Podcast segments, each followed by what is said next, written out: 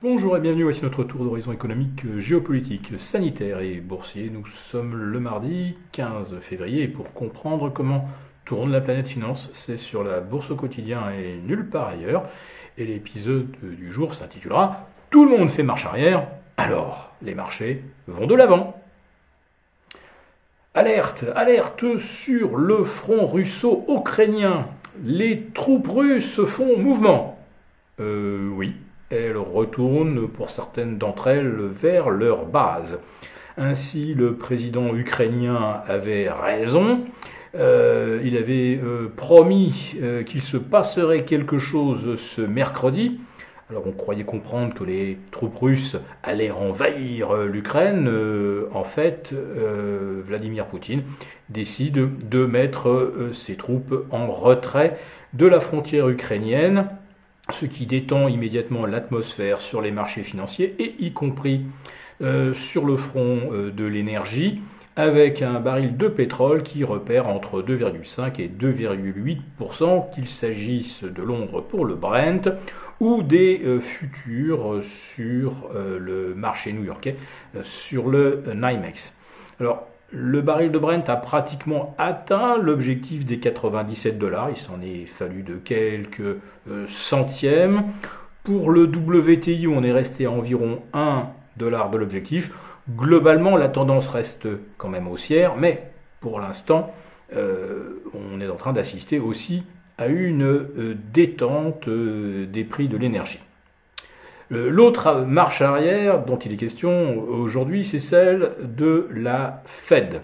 Alors hier, avec la réunion extraordinaire, on se demandait si on, si on allait avoir une hausse de taux anticipée de 25 points de base ou l'annonce d'un arrêt prématuré du quantitative easing. Alors, il cessera d'exister dans six semaines, mais on aurait très bien pu imaginer que la Fed décide de raccourcir le délai à quatre semaines, de façon à coïncider avec la réunion des 15 et 16 mars, ce qui permettait d'enchaîner immédiatement sur une hausse de taux, voire sur le début d'un dégonflement du bilan de la Fed. Bon, finalement, ça a été une réunion purement technique et il n'y a eu aucune annonce spectaculaire ce qui fait que les marchés obligataires euh, évoluent peu, ou en tout cas les T-bonds américains sont restés scotchés aux alentours des 2%. Enfin, je parle bien du 10 ans.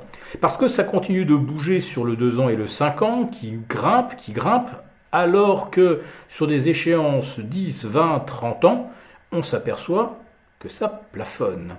Autrement dit, on a l'air de faire le pari, quand je dis on, évidemment, c'est les euh, spécialistes des marchés obligataires, ce sont des BlackRock, des Vanguard, euh, des géants de la gestion euh, obligataire.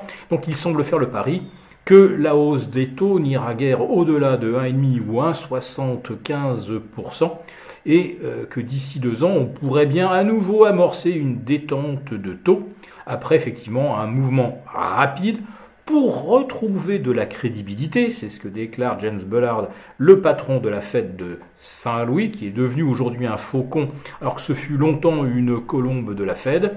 Peut-être euh, est-il devenu d'ailleurs le véritable porte-parole euh, de Jérôme Powell, sait-on jamais.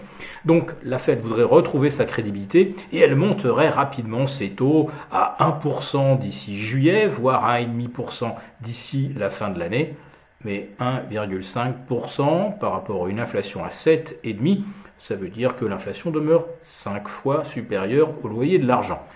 Est-ce que l'on peut imaginer raisonnablement que monter les taux de 0 à 1,5%, ça va endiguer l'inflation? Par contre, ce qui pourrait endiguer la hausse des marchés, c'est que les liquidités se raréfient, que l'on assiste effectivement au dégonflement du bilan de la Fed. La dernière fois que ça a été essayé, c'était en 2018. Ça s'est bien passé au cours des neuf premiers mois, beaucoup moins au cours des trois mois suivants, ce qui fait que début, début 2019, la Fed faisait machine arrière toute et dégonflait donc euh, le loyer de l'argent de 2,25 à 1,5%. Eh bien, les, les marchés ont l'air de faire à peu près le même calcul. La Fed pourrait monter les taux à 2% et puis donc commencer à les réduire. Alors, Pas mal de bonnes nouvelles donc aujourd'hui, ce qui stimule le CAC 40, remonter euh, au contact des 6950. Euh, il y a encore un peu d'espace pour progresser, d'abord pour refermer le gap des 6992 et après ça on pourrait même aller jusqu'à tester la résistance oblique issue des sommets du 4 janvier. Euh, l'oblique se situe actuellement à 7080.